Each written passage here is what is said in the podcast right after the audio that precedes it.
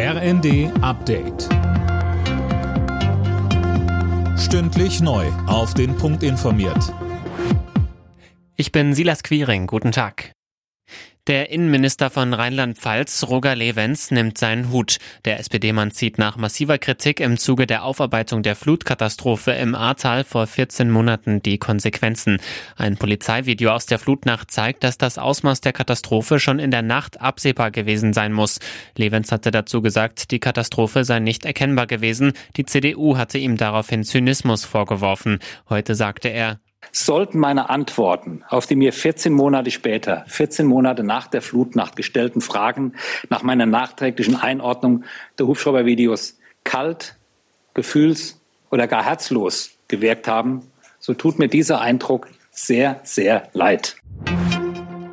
Ein Strang der Druschba-Ölpipeline, der auch Deutschland versorgt, hat ein Leck. Das Leck wurde in Polen entdeckt. Die Ursache ist noch unklar. Steckt da auch Sabotage dahinter, Christiane Hampe?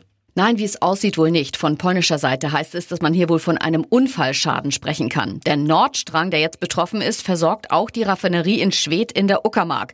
Die Raffinerie gehört mehrheitlich zwei Tochterfirmen des russischen Staatskonzerns Rosneft, die allerdings vor sechs Wochen unter Kontrolle der Bundesnetzagentur gestellt wurden.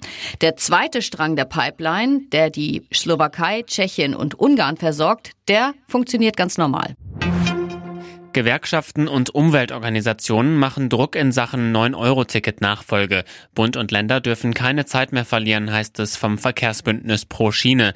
Die Verkehrsminister von Bund und Ländern sitzen heute und morgen in Bremerhaven zusammen.